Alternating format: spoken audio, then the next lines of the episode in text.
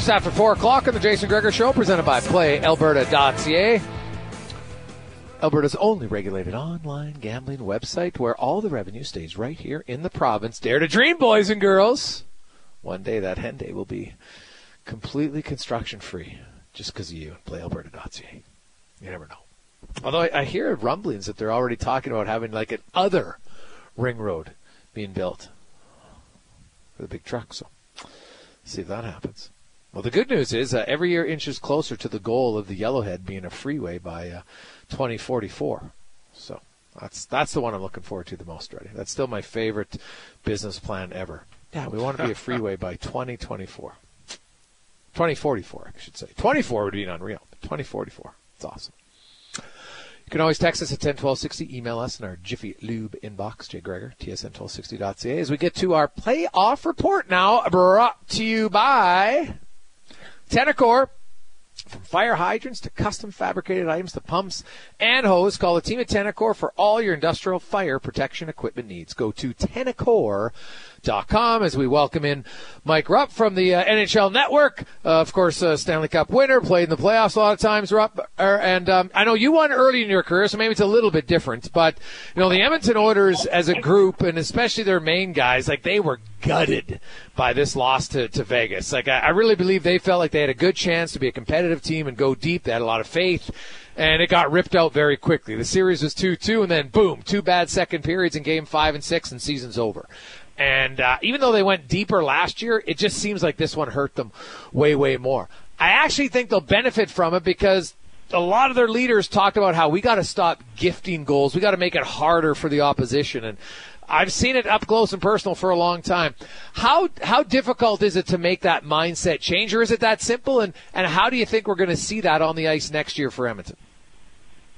Yeah, I mean that's a great point. You, you got to experience it a lot of times, and we always speak on teams that have gone through it. And I, I agree with you. that they they may have gone further last year, but I think that team this year was closer to um, being a, a, a team that can win the Stanley Cup. So I think that's what probably stings even more.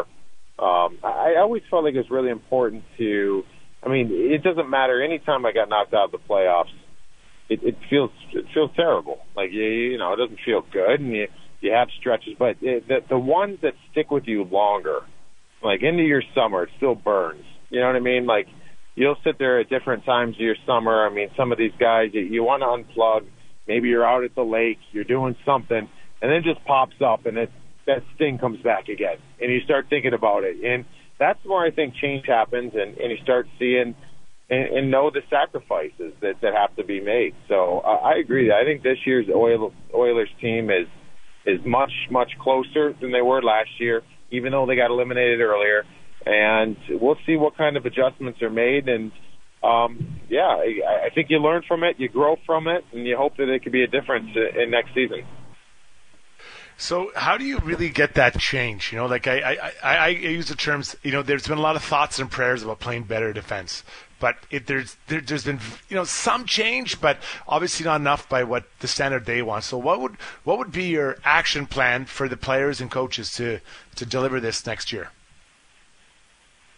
Well, I think the big thing too is is to recognize. When you, you talk about even the gifting of goals, I'm not even speaking on the Oilers, but in in this postseason, I think we're seeing a lot of we're seeing a lot of goals. We're seeing a lot of times in uh, these playoffs where I don't know. It's like teams can't and, and don't necessarily manage these these momentum swings, and yeah, I think that that's something that I think you have to you you experience it. You understand that everything is under uh, un, everything's under a microscope in the playoffs. I mean, you sit there and you you're it's very tedious. Our video sessions, and you you look at every little nook and cranny of the other team, and and you realize over the course of the game that one simple misplay of a puck can change everything. So I don't know if it's something that you can necessarily teach a player like, hey, we've got to want this more, or it's just about recognizing the importance of every little play.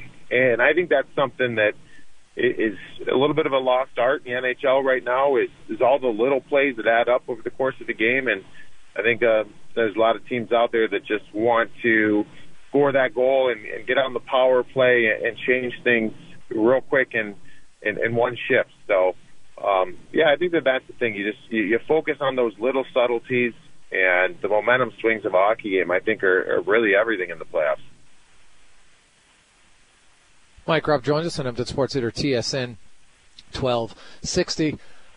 Mike, you look at um, at the teams now: Vegas, Dallas, Florida, Carolina. Let's start in the East, and uh, I look at Florida and their tr- their path right now to the Eastern Conference Final, and I just think it's way more difficult beating Boston and Toronto compared to the Islanders in New Jersey. And so I, I view Florida as a, a, heavy favorite to me. Now I know the good news for Carolina is they're getting Teravainen back, but what do you make of that? Am I underestimating Carolina? I, I, I know you can't punish them for who you have to play, but I just seem like Florida to get where they are at. I just I like their team better. Yeah, so the way Florida's been playing, I think that it's been pretty well documented on, on their tenacity, their forecheck, they're getting great goaltending, all those things. But uh, he, here's the one thing that I'm going to be looking at in this series is, and quite frankly, of the of the four teams remaining, and this is no knock to the Dallas Stars because they are actually probably the team I think that is set up the best to possibly win um, the Cup. Is the other three teams, Vegas, Carolina, and Florida, all three heavy forechecking teams. Uh, they, they they play a certain way and they put you under under the gun. You're you're under pressure a lot. Uh, here here's my my kicker in all this. The Florida Panthers have played a record-setting team we know the Bruins. We know that they played a uber talented team in the Leafs, but neither of those two teams had uh, the the forechecking game, the the lines one through four rolling at you um, and, and kind of having the same attributes on all four lines that the Carolina Hurricanes have. We'll see if Florida can handle it. It's a little bit of a dose of their own medicine, what they've been doing to the other teams. But, you know, I don't feel like Boston did that to Florida. I don't feel like Toronto did that to Florida. Carolina is going to do that to Florida. Can Florida handle that? Uh, I think that's going to be a, a key component because both those two teams in the East, I mean, they both rely heavily on their defensemen. I came across the stat today. I had no idea. Um, you know, during the regular season, we know Carolina's had the most offense from their from their back end. Uh, but today I looked at, I was looking at Brandon Montour, and he's number four. He was number four in the regular season in shots on goal for defensemen, and just shot volume. Uh, you know number five in shots on goal was Aaron Ekblad. Number six was Gustav Forsling.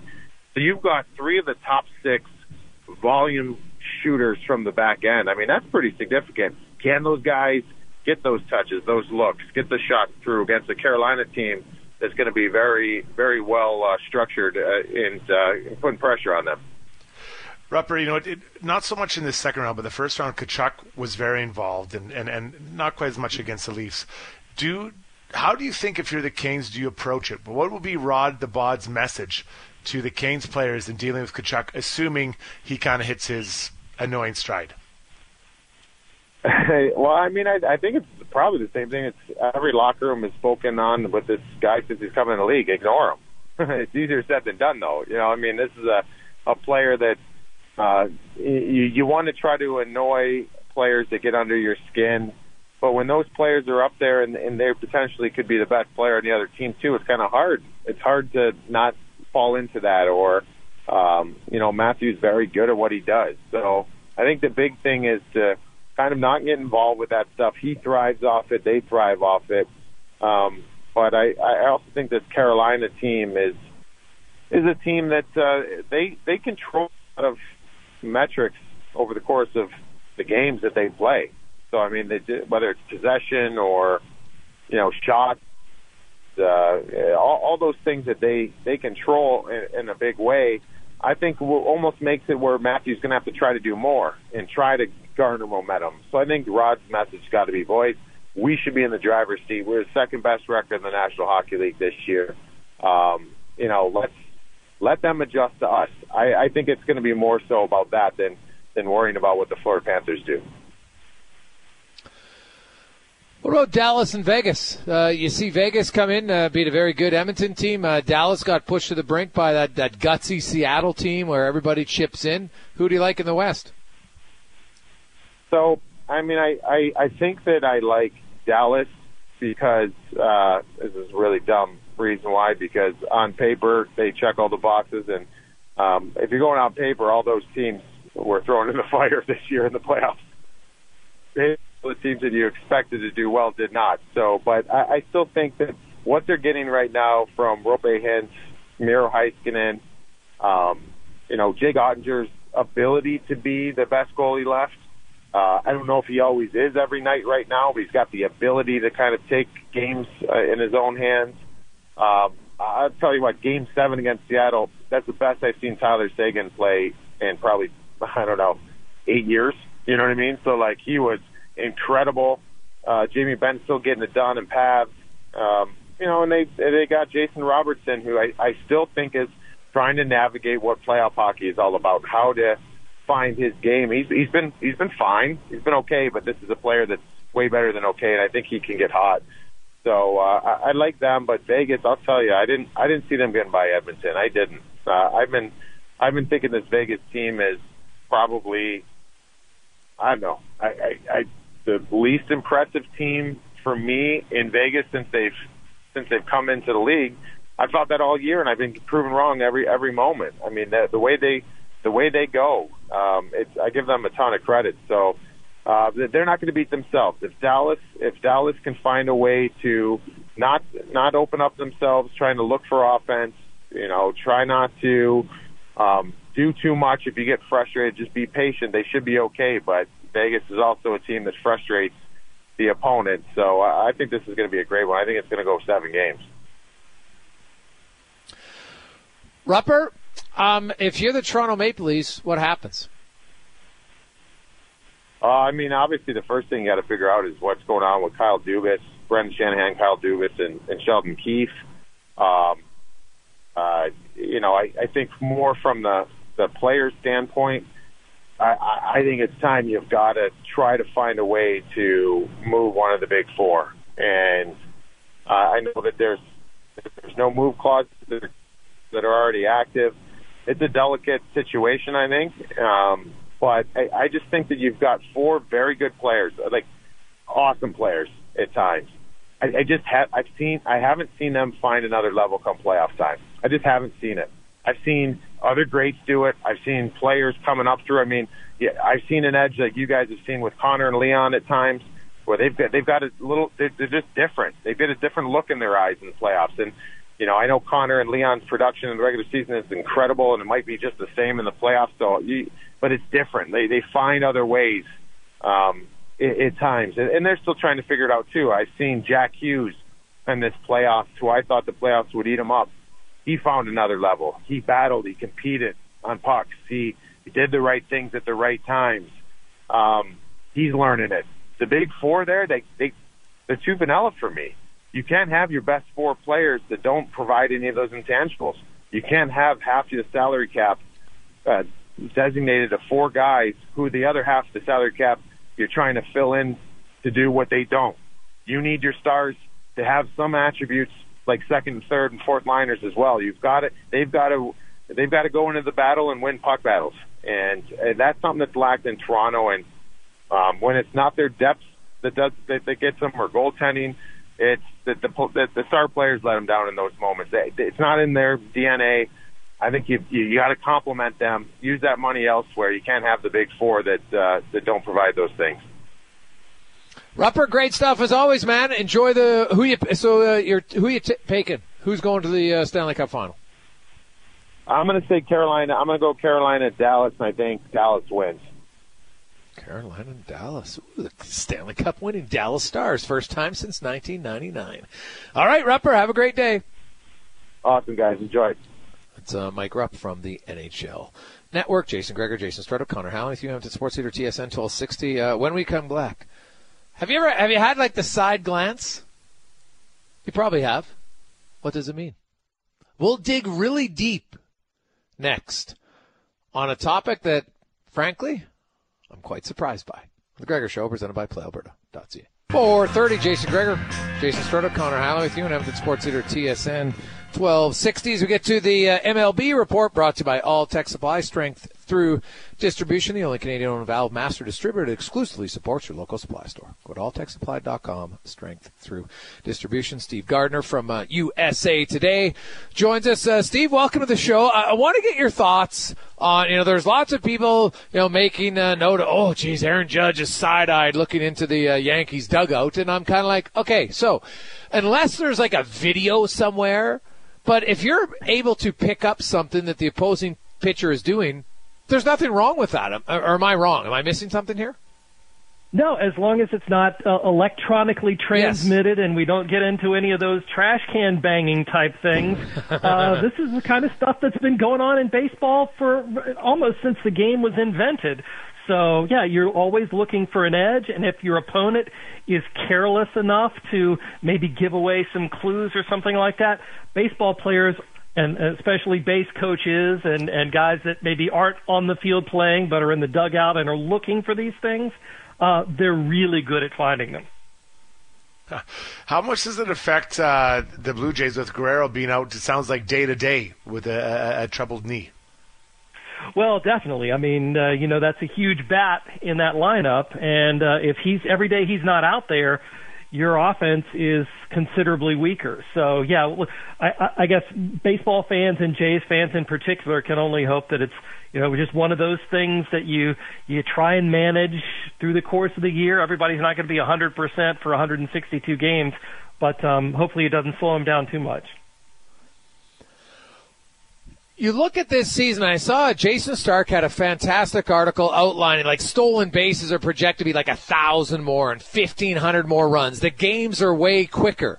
Like I don't see how anybody can oppose some of the rules. Now that you've had your chance, you've covered baseball a long time. What are your thoughts on all the rule changes? Uh, have you liked it? Has there been anything that you're like, meh, I don't like, or are you loving all of it?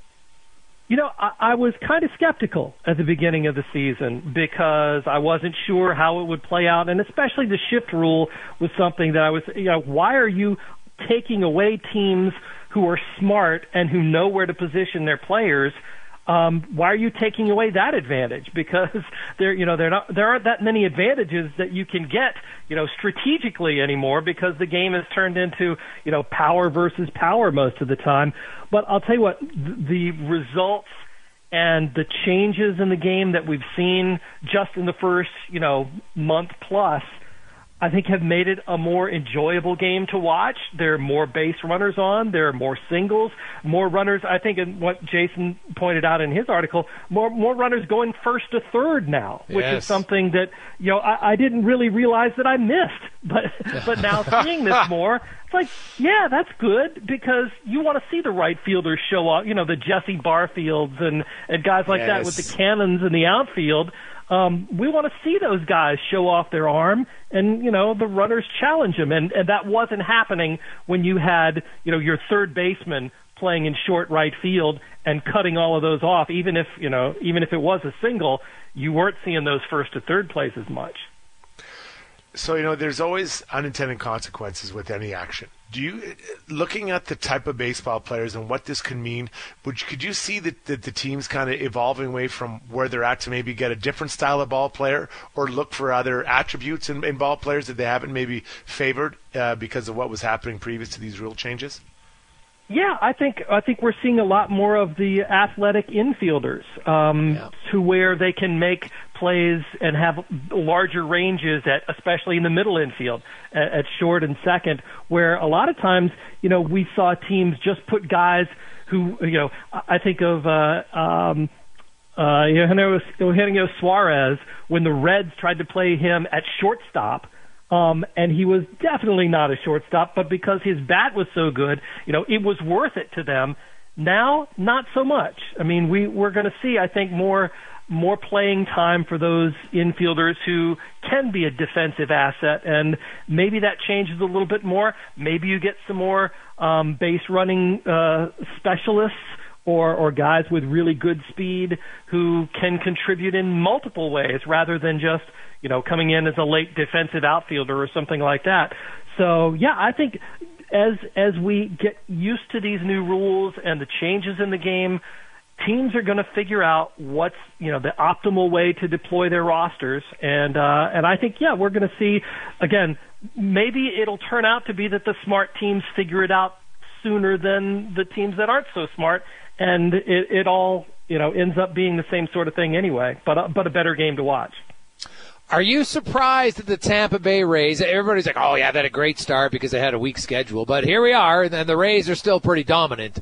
Um, you know, uh, 32 and 11. Of course, they have the, uh, the the best record in baseball. The Dodgers are, are closing in a little bit. But are you a big believer of the Rays? I know they're only five and five in their last ten, but when when you have such a good start like that, you you know, heck, they they could stay 500 and still finish with you know 90 wins. Absolutely, um, and, and I think you know the Rays have have taken advantage, and uh, they've taken advantage of what the schedule has given them. Yes, but they're still very good in every single phase of the game. I mean, uh, they're they're leading the majors in runs scored and also in lowest ERA, or at least they were the last time I checked pretty recently. I mean, that tells you that the team is really good top to bottom. They play well together. Kevin Cash, we've seen him in many years past the way that he uses his roster from top to bottom. Every guy on that roster has a role and, and gets to play, gets to contribute. So it's not really a surprise. The fact that they're this good and, and are still they're 19 and 3 at home this year, um, you figure that that's got to regress some. And they also have to deal now with, with not only Jeffrey Springs, but Drew Rasmussen, who who have been injured. You know, that's two key cogs to that starting rotation.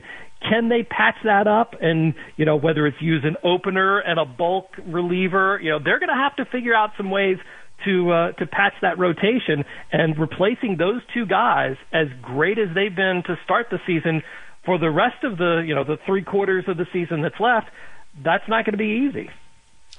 Obviously, the AL East is is a good division. So, of the five teams, which team do you think has the most kind of slack in the rope still? They can, you know, maybe explode and and, and, and get on a bit of a run in a very tight, tough division. Wow, that's that's a great question because they are. I mean, everybody in the division's above 500. Everybody has a positive run differential. Um, but you look at what the Yankees and the Blue Jays both. Um, they haven't seemed like hit their stride just yet. And while they're playing really good baseball, and it, it's funny to look at that, and the, the winning percentages, both of them around 570, playing 570 ball and haven't really hit your stride yet. that's pretty amazing to think about it. But um, but considering you know how great a start the Rays have had, how great a start the Orioles have had, it seems like both the Jays and the Yankees can kind of pick it up. Uh, it would not surprise me to see them close the gap on the Rays and this be, you know, a, a ridiculously fun race as we get into the, the dog days of summer. It's going to be uh, fascinating to watch how the season progresses, and you know, will teams adapt? I just think the new rules are, are hard to adapt to as far as slowing down the game. And you mentioned little things like first to third. I love it. I, I find I'm, I'm enjoying watching baseball way more than I have in, in quite some time. And I, obviously, I'm not a regular who watches it as much as you do, uh, Steve. But uh, I, I think uh, lots of people I've talked to are like, "Geez, I find myself watching you know a few more innings of baseball just because it's going a lot quicker now." Exactly. And the, the time between balls being put in play, I think that was one of the more interesting stats that I saw, is down considerably. And when you get action and you get, you know, singles and doubles and, and stolen bases and, and things like that, that instead of just your basic, you know, strikeout, walk, you know, full count, foul balls, you know, an occasional home run, it is a, a more enjoyable game to watch. Uh, going, uh, even I've gone to games as a fan so far this season with the new rules, and it does. It it moves along quickly, um, and and the fans seem to enjoy it more, even if they're getting, you know, in terms of time, less baseball. It's certainly more compressed and more more exciting and and a better product. Awesome. Thanks so much, Steve. Appreciate it. Have a great day. Thanks. Appreciate it. Bye bye. Steve Gardner from uh, USA Today. Honestly, like I, you know, I've enjoyed watching uh, games way more this year. I, I love the, uh, you know, I, now maybe it's because a little bit. I grew up when Vince Coleman and those guys were stealing bases all over the place. Right? And he mentioned Jesse Barfield, the guy had a cannon of an arm.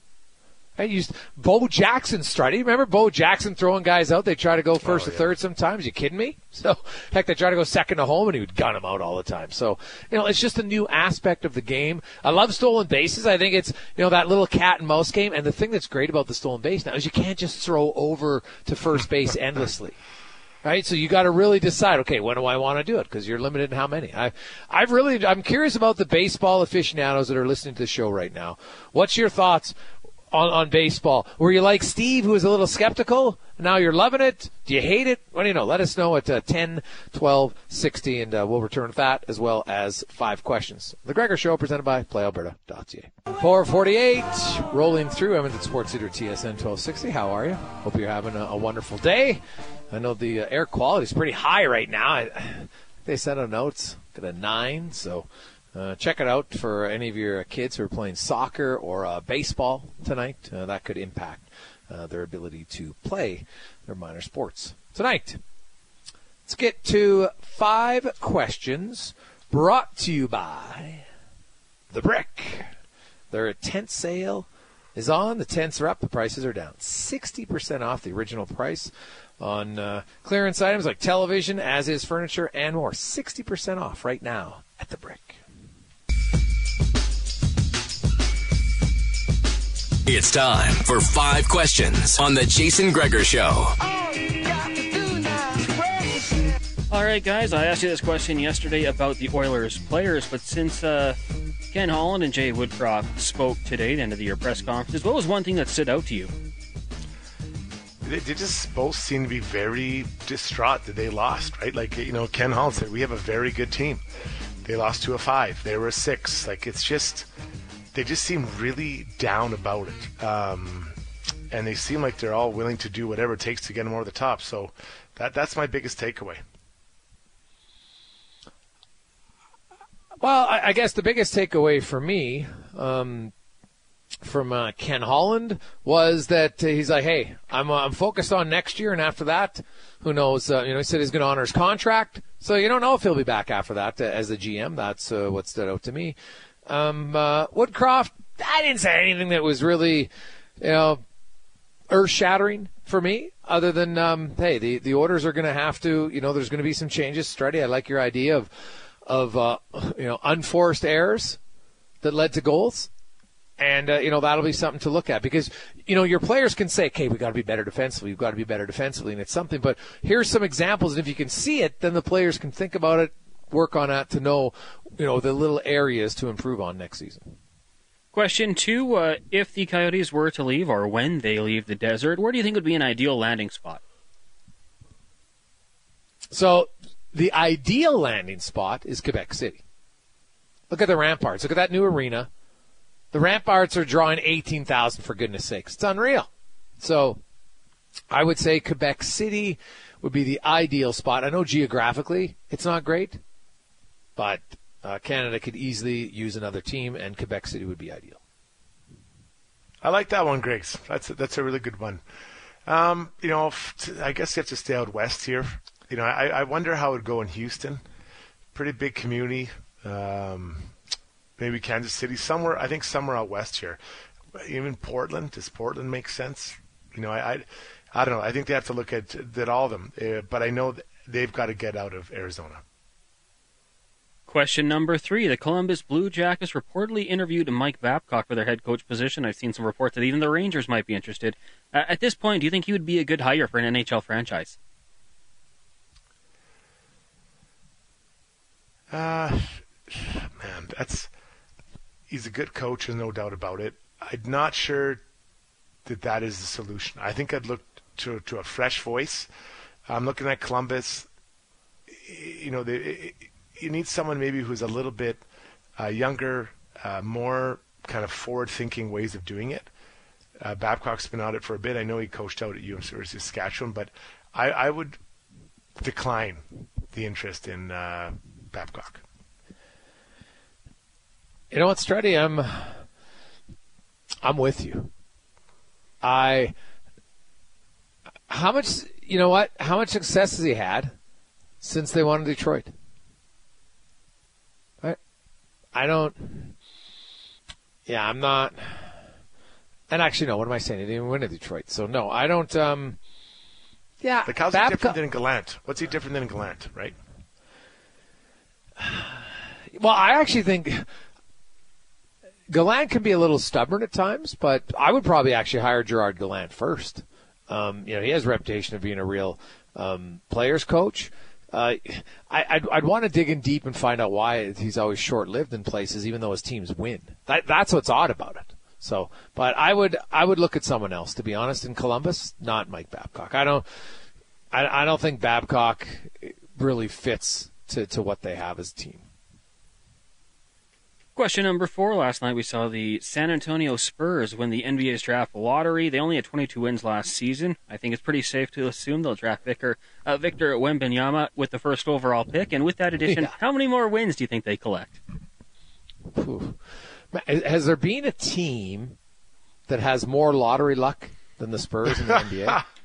Like there hasn't been, honestly. Like go back and look at it, man. Like they they've been unreal. I saw a meme and it was so funny of uh, Coach Pop running down this hallway as quick as he could to go meet him. And you know what? He's had success with big men before. David Robinson, Tim Duncan. He has a lot of a lot of experience in, in helping those guys to become really good players. Now you're going to have to surround him with lots of others. Like Duncan was kind of lucky because they went from Robinson right into Duncan, and he kind of got to learn on the job, so that was nice. But um, Wembanyama is a heck of a talent. There's no question about it. So I will say, I'm going to say they jump up to 30 wins next year. 31 maybe. Yeah, that's uh, it's an interesting question. I, I I've watched a bit of him uh, play, and like just just on on uh, my kids, they, they they think he's amazing. Obviously, he's a unique guy, skinny. Um, you know what what is his his what is he what is he going to jump? So if you look at it, you know the year before the uh, LeBron went to Cleveland, they had 17 wins, 65 losses. Next year, 35 wins, 47 losses, I believe. So that is at a jump of like 20. So can they? Can this guy jump him 20? Maybe that'd be a pretty big jump, but you know, maybe get him. I'll say an 18 improvement, somewhere 18 to 20 improvement, I guess. Greg's Connor. I like it. He's going to be fun to watch next season. Uh, final question for you guys today. Former NFL quarterback Matt Ryan turning 38 years old. Uh, in honor of he and the number he wore, who is the greatest athlete to wear number two of all time? I'll go Derek Jeter. You know, I think part of that is obviously the New York media, uh, you know, just just fluffing him up. But he he was he seemed to be in the middle of a lot of good plays. Derek Jeter, New York Yankees. Uh, I'll go with Kawhi Leonard. And the Kawhi Leonard straight up was a better player. Um, I hey, we, we can have all the jokes about um, maintenance and everything else, but uh, I will take Kawhi.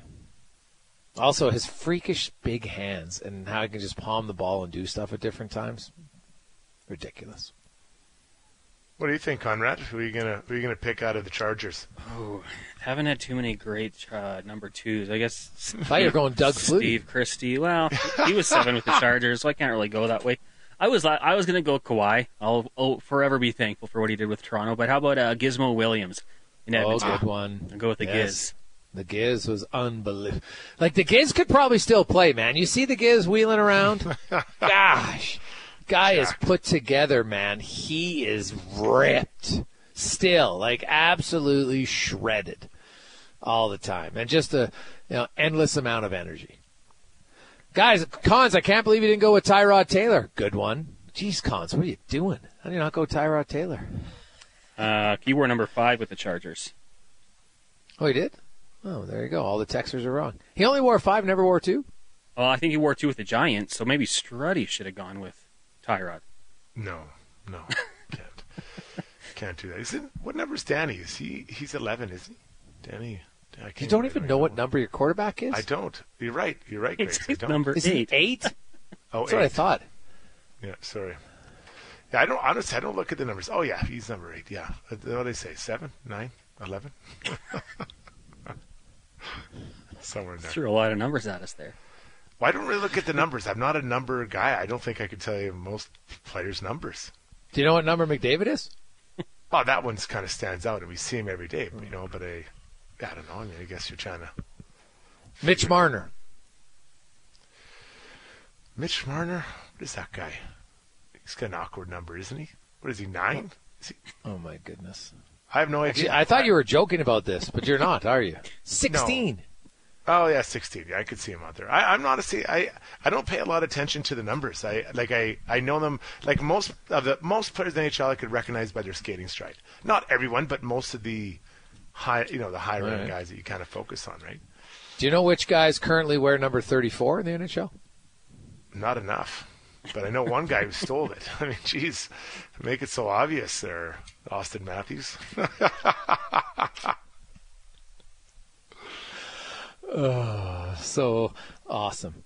Strutty, have yourself uh, a wonderful Wednesday. We will uh, chat with you tomorrow where um, we'll have a, an interview I think you're very much going to want to listen to on the show. Well, actually, we have uh, one uh, with uh, Vincent Desharnais. We also have Terry Ryan on the show tomorrow. Strutty, uh, you might want to perk your ears up Oh, around uh, 2.35 tomorrow. Right before you come on, a lead in for Struds. oh boy, great. That won't be fun. Oh, it'll be good times. Uh, TR, he's a classic, funny dude. Uh, we'll get to a sports and update in a second, but first, we're going to go to a little Eagle Rock trivia. Now, I learned yesterday we are going to have non-sports trivia questions. You guys love them. We had the most, and Connor counted. We had like 218 responses yesterday on one question.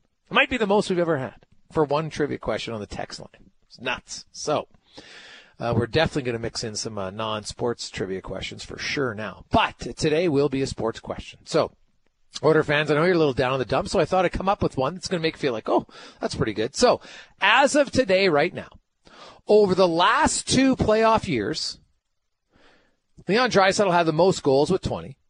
Connor McDavid was second most with 18. And Evander Kane was tied for the third most with 16. Could you name the other two players who tied Kane for 16 playoff goals last year and this year combined? Both answers and your name. Text it to 10 12 60. You can win a round of golf. Tee it up at uh, Eagle Rock or go to eaglerockgolf.com. Book your tee time. Only 50 bucks to get on the uh, links and get the uh, Smoky at the turn, baby. You will never regret it. Get the Smoky at the turn. So there you go. Two players who are tied with Evander Kane, 16 goals the last two playoff years, third most. So the Oilers have the top three. Three of the top five. Not bad. Conman Sports Center update brought to you by Edmonton Kubota. And uh, you need a tractor, you need a mower. They got them both at great prices and, of course, in the unreal orange color. Get it only at EdmontonKubota.com.